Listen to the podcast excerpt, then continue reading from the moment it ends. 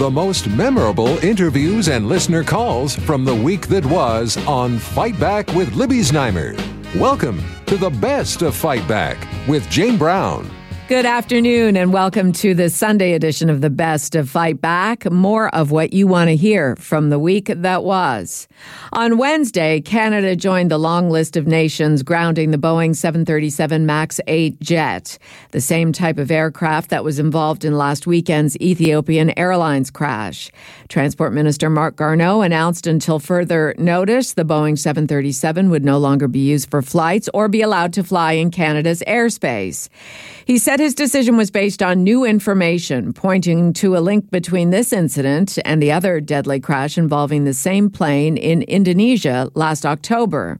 Joining Libby's Znaimer to discuss Garneau's decision, John Lawford, the executive director and general counsel at the Public Interest Advocacy Center, and MP Brian Masse, the dean of the NDP caucus and former air passenger rights advocate. The fact is that these planes um, literally couldn't fly in many places of the world anymore without restrictions or being outright banned.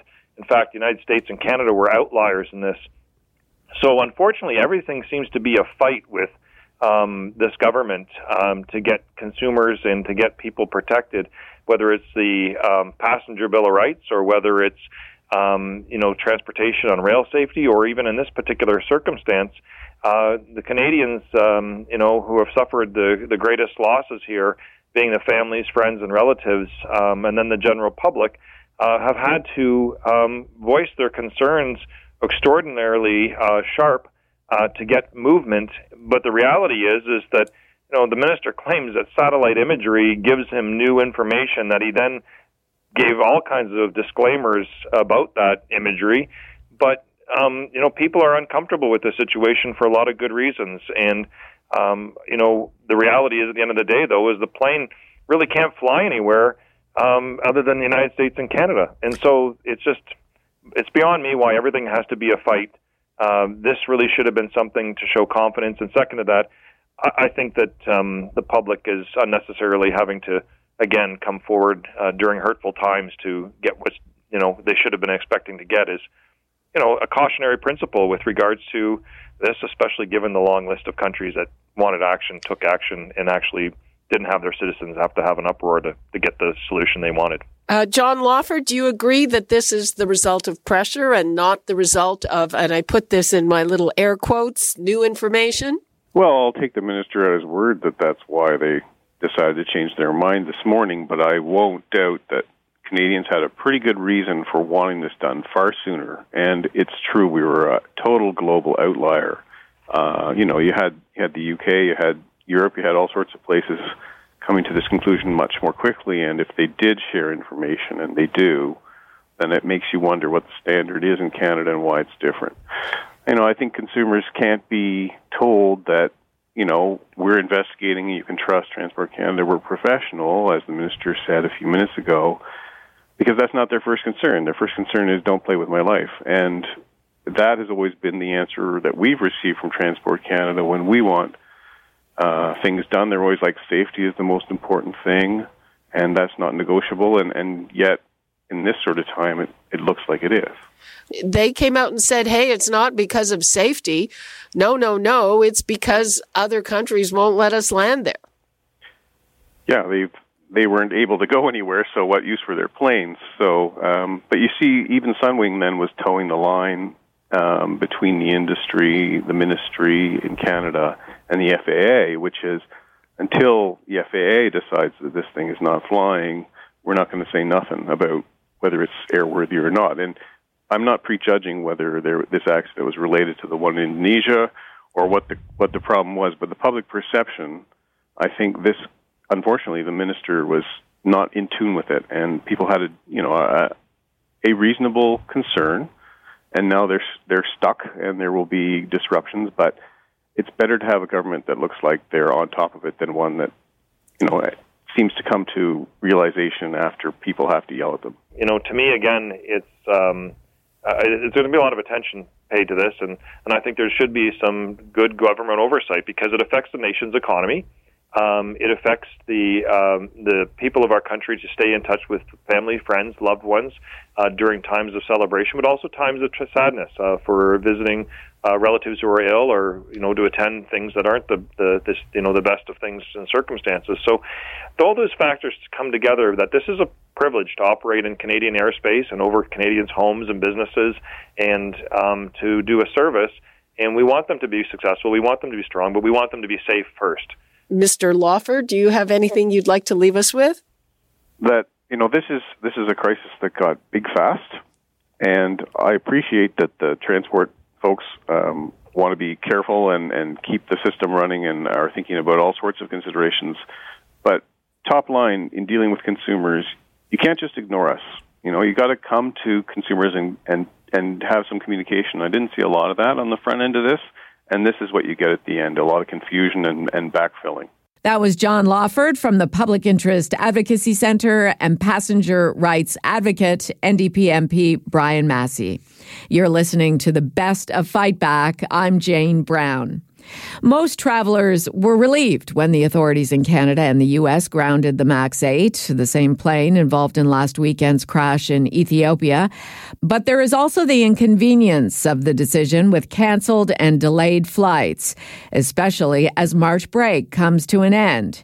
Airline representatives have been scrambling to rebook passengers and move forward. But how long will the disruption last? On Thursday, Libby spoke with Mary Jane Hebert, who is the chair chair of the Association of Canadian Travel Agencies. At this point of the of the process, uh, we're still learning a lot of what's going on. We we've heard from the airlines as far as WestJet and, and Air Canada within Canada as to rebooking policies, refund policies, um, but we have not had too many. Uh, communications about who's canceled, what's canceled, what's rebooked, et cetera, et cetera.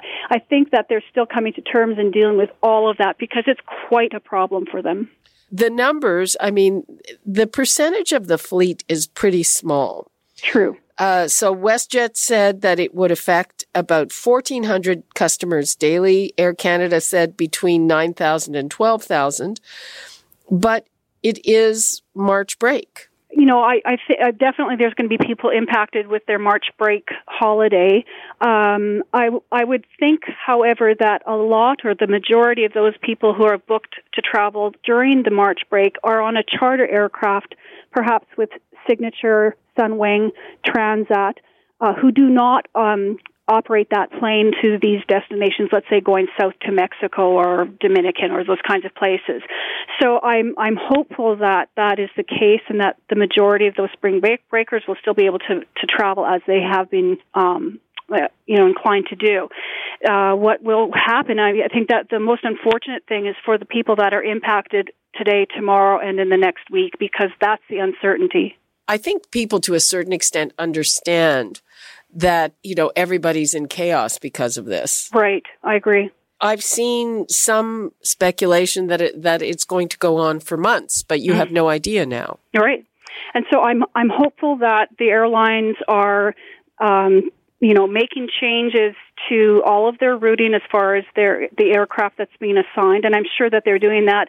The other challenge that they will be facing is that not all airline employees or so attendants and pilots are trained on every aircraft. So that is going to be an additional problem that they're going to have to face as far as scheduling. I'm going to ask a, a personal uh, question here. So I'm planning to fly in about a month. I hadn't booked it yet. Do you recommend that I get on and try to book it right away or should I wait a bit? I would have no problems booking right away. Okay, booking the sooner the better, usually when it comes to booking. It is for sure as far as cost. Uh, but I I would think that uh, they're you know they're doing everything in the, that they can possibly to have new aircraft assigned for the next few months.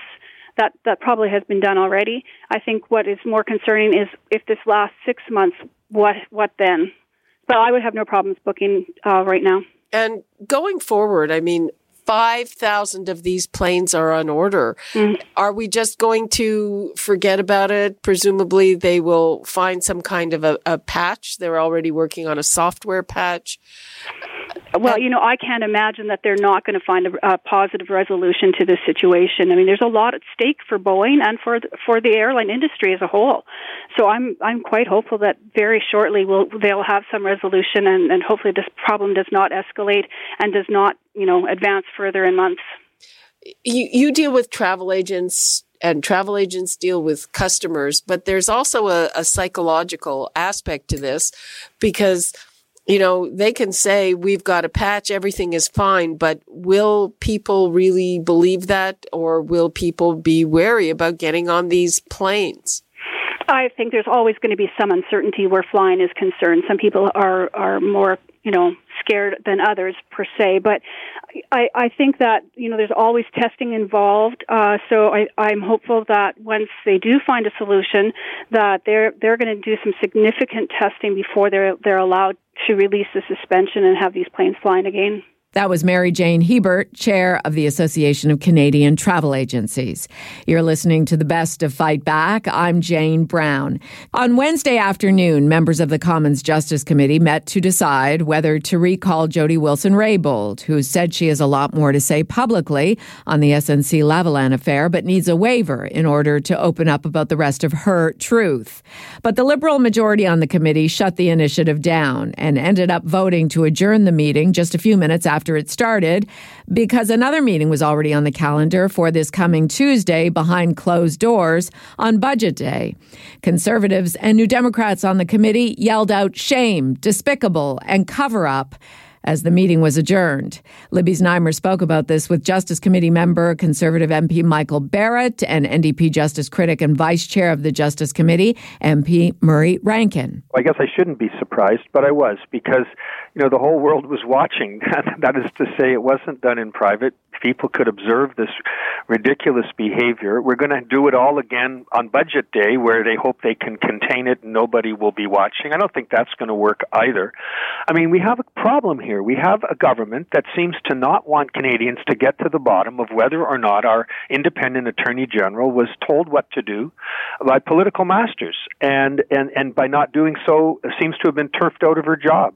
Like to me, that's something that smacks of a banana republic behavior, and I'm shocked that uh, the Liberals think they can just, you know, contain the damage at this committee and uh, and move on. I don't think they're going to be able to. Michael Barrett, am I being too harsh? To me, it looks like the amateur hour. Yeah, it was ham-fisted. It was, you know, it's truly disgusting when, uh, you know, uh, we we all come to Ottawa. We all are elected by our constituents, and I believe that everyone goes with the best interests of, of Canadians and their constituents uh, in their heart, and that's what they want to do. But yesterday wasn't the action of, of independent MPs. It was uh, an MP who put the motion forward, who's, who was there to deliver a message from the PMO that they're looking to to slam the door on debate, to slam the gavel down on on openness and transparency, and it was it, tremendously disappointing. And they're hoping that just like with the other meetings, when they announced a, a trip to the moon, and on another meeting they announced national pharmacare, and on another meeting they announced pardons for pot possession, and this coming Tuesday they're going to have a uh, it's going to be a big day the the budget for, in an election year. Um, start to see a pattern and it's a pattern of a cover up and they're doing an absolutely terrible job of it. Murray rankin i've heard from a lot of people who are so-called soft liberals who say mm, they're not going to vote again because of this. Yeah, and and I don't know. I'm not running again. Uh, I've announced I'm not running. So I'm um, I'm a f- old law professor who used to teach about rule of law and care deeply about it. So I'm not doing this from a partisan point of view, Libby. I mean, take that with a grain of salt if you wish. But I honestly believe that people should find out whether there is this kind of interference with our administration of justice. I think it's a big deal, and I don't think it's a, liberal issue or a conservative issue. It's a Canadian issue, and we've got to get to the bottom of it. Michael Barrett? Yeah, and I'm uh, I'm inclined to agree because when we invited uh, Jody Wilson Raybould to this committee, uh, the Conservatives and NDP called for this. She's a member of the Liberal caucus. You know, she she's not sitting as an independent. We had no expectation that she was going going to uh, do do any political or partisan favors for the opposition parties. This is an exercise in uncovering the truth. And what I'm hearing from my constituents and what I'm hearing as a member of the Justice Committee through correspondence from people across the country is that they are shocked with what is happening and that they are demanding that we get to the bottom of it. Hmm. And uh, what purpose do you think the behind closed door meeting will serve? I mean, presumably uh, the idea of bringing her is going to be overruled again unless somebody knocks some sense into them. Well, Mr. Mr. Drouin, who who the member for uh, Glengarry Prescott Russell, who subbed in yesterday and was the one who uh, who t- who put the motion forward that the meeting be adjourned. Um, he's been doing the rounds today and saying that uh, he he believes that we've heard enough from Jody Wilson-Raybould and the committee should get on to more important work like dis- discussing or studying the separation of the role of Attorney General and Justice Minister, which is absolutely just an attempt to change the channel. And uh, I, but I do think that it does a telegraph for us what we can expect coming out of that meeting, and that's not an invitation to Miss Wilson-Raybould or a request for the Prime Minister to extend the order in council and remove the gag from the former Attorney General. And if that's how it plays out, how does this story, uh, how does this issue stay alive? I mean, the issue is going to stay alive because we're going to continue to hammer the government in question period. We're going to use every opportunity in the House to make sure people don't forget about it. And of course, the media, reflecting what people in Canada are telling them, are obviously going to be doing their part as well. I mean, that's how these issues uh, fester and then come to a boil again. And if it comes to a boil near the election, the Liberals have only themselves to blame. That was Conservative MP Michael Barrett and NDP Justice Critic MP Murray Rankin. You're listening to the best of Fight Back. I'm Jane Brown. One of the most heated topics here at Fight Back are bike lanes, the Bloor Street bike lanes. They were made permanent about a year ago, and now cycling advocates want to have them expanded. Representatives with Cycle Toronto claim the Bloor lanes are some of the busiest in North America and estimate cyclists made close to 1 million trips along the lanes between February 2018 and February 2019. And they're now calling on the city to extend the lanes from the Royal Ontario Museum to High Park. Councillor Stephen Holyday, Deputy Mayor for Toronto's West End, weighed in on this hot button issue, along with environmental lawyer and the founder of Bells on Bloor Advocacy Group, Albert Koehl. When we did a count uh, last year over a period of five days, we found there were actually up to 6,000 on average, so 6,000 cyclists per day. So we're talking 40,000 a week. And uh, it isn't um, sort of a, you know, a fair weather activity anymore. Even this uh, winter, which was actually pretty mild, December and January, you know, we'd have over 1,500 cyclists a day. So we're still seeing that uh, in the wintertime that people are, you know, win- uh, cycling through the year. And if they have bike lanes, they feel a lot safer because it's not a question of trying to find a space with all the snow piled up on the curb. So over the last, you know, over the last month, I'm sure the numbers have been a bit down because you've got a lot of ice on the road. But uh, otherwise, we see that uh, cycling is now a, a year round uh, activity. Obviously, uh, when the weather's nicer, we're going to get more cyclists. Councillor Holyday, do these numbers uh, make the case for expanding the Bloor Street bike lanes? Well, I think it's more about politics than anything else. I think it always has been that way. Um, we've had this fight, you know, several times at council, and uh, I've got a very strong position on it. And uh, you know, I, I have to differ regardless of uh, how the math was extrapolated or the counts were used to pitch a case. Whenever I'm down there, what I see are bumper to bumper cars, and I see the odd bike go by. Um, I think I was last on that stretch of Bloor Street about two weeks ago when subway broke down, and I walked uh, walked for a little while to try to bypass the, the uh, subway snarl, and I think I saw two cyclists in that span, and that was rush hour. Well, that was again what Albert was saying. That was two weeks ago when we still had a lot of ice on the road. Yeah, but I, I think with these things is we have to recognize that the big thing with the Bloor Street bike lanes was that it was the conversion of live travel lanes into dedicated cycling infrastructure. So it reduced the road capacity for cars for both uh, the throughput and for parking. And so that was, you know, the big public policy question. But that condition exists 365 days a year, 24 hours a day. And uh, you know, I appreciate there there are peak periods where there's a lot of people using the roads, cars, cyclists, and pedestrians. But that condition remains. And my biggest uh, concern with this was Bloor Street is a really important route in and out of the city if you uh, live on the outskirts, like myself or my constituents. And uh, as that road becomes a less viable option for automobile travel, which a lot of people still use, uh, you know, it starts to disconnect people from the inner core of the city, and that's why I worry about it. Albert, how do you respond to what Stephen is saying? Well, there are a couple of obvious things there. I mean, the thing he hasn't, uh, Stephen hasn't mentioned is a subway. So, so we, we tend to react to what we see. So we see these bumper to bumper cars, and yet underneath those cars, there are a thousand people in each subway train. So we're moving a massive number of people in the subway train, but they don't get nearly enough as the same attention because we're not seeing them. Probably a mistake we made is putting the, the cars above ground. So we react to that. A second uh, thing is that, I mean, our city is changing and it has changed. So in recent polls, we've seen that 59% of people in Toronto, this is in Toronto, uh, say that their primary mode of, or they identify cycling, walking, and transit as their primary mode. Uh, so I think our city policy needs to change to reflect that, that more people are, are walking, cycling, and, uh, and uh, taking transit. We need to make it safe for them. Our city does have a Vision Zero road safety plan. Last year, sadly, um, five cyclists were killed. That's that number has not been exceeded since amalgamation in 1998. Uh, so this city has a Vision Zero road safety plan that includes uh, bike lanes, and yet uh, we're seeing these sorts of uh, numbers, not only deaths, but of course, uh, people that uh, have lost limbs, have been seriously injured, will carry lifelong injuries. we say as a city, we care about that. We need to reflect that in what we do. Councillor Holyday, what would you like to leave us with?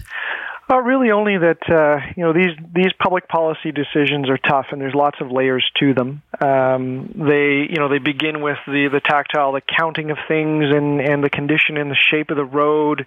But it's I think it's also a part of how you think about the larger vision of the city over the long term. But I guess what I would like to remind everybody is to constantly reality test things and to be critical of everything that you see and read, um, and relate it back to your own experience. You know, does this make sense about what you're seeing? Is this a change that that you like?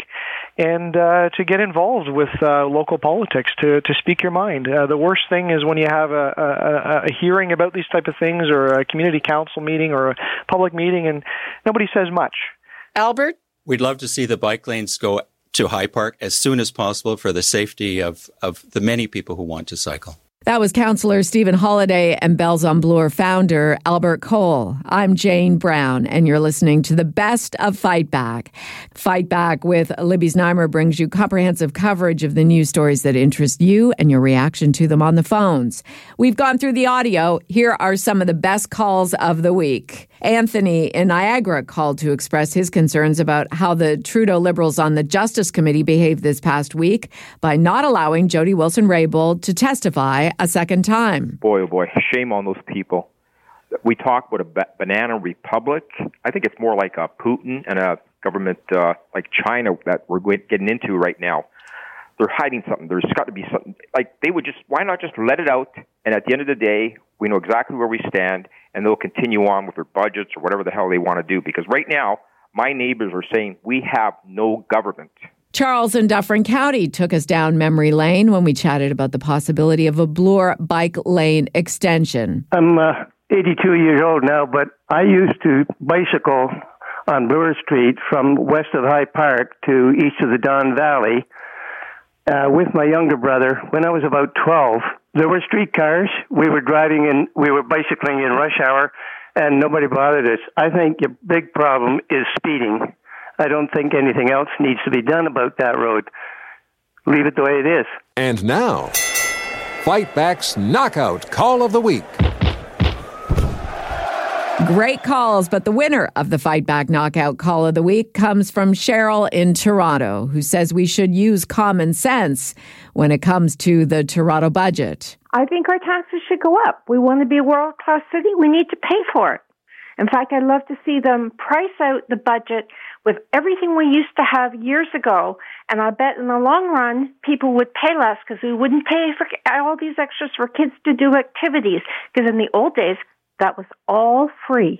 That does it for this week's Best of Fight Back on Zoomer Radio. If you'd like to qualify for the Fight Back Knockout Call of the Week, phone us noon to 1 weekdays at 416 360 0740 on Zoomer Radio, AM 740 and 96.7 FM in downtown Toronto.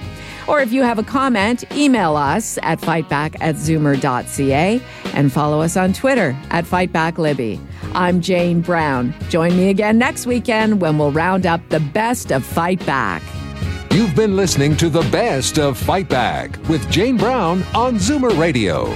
Produced for MZ Media Limited by Michelle Saunders, technical producer Justin Eacock, executive producer Moses Znaimer.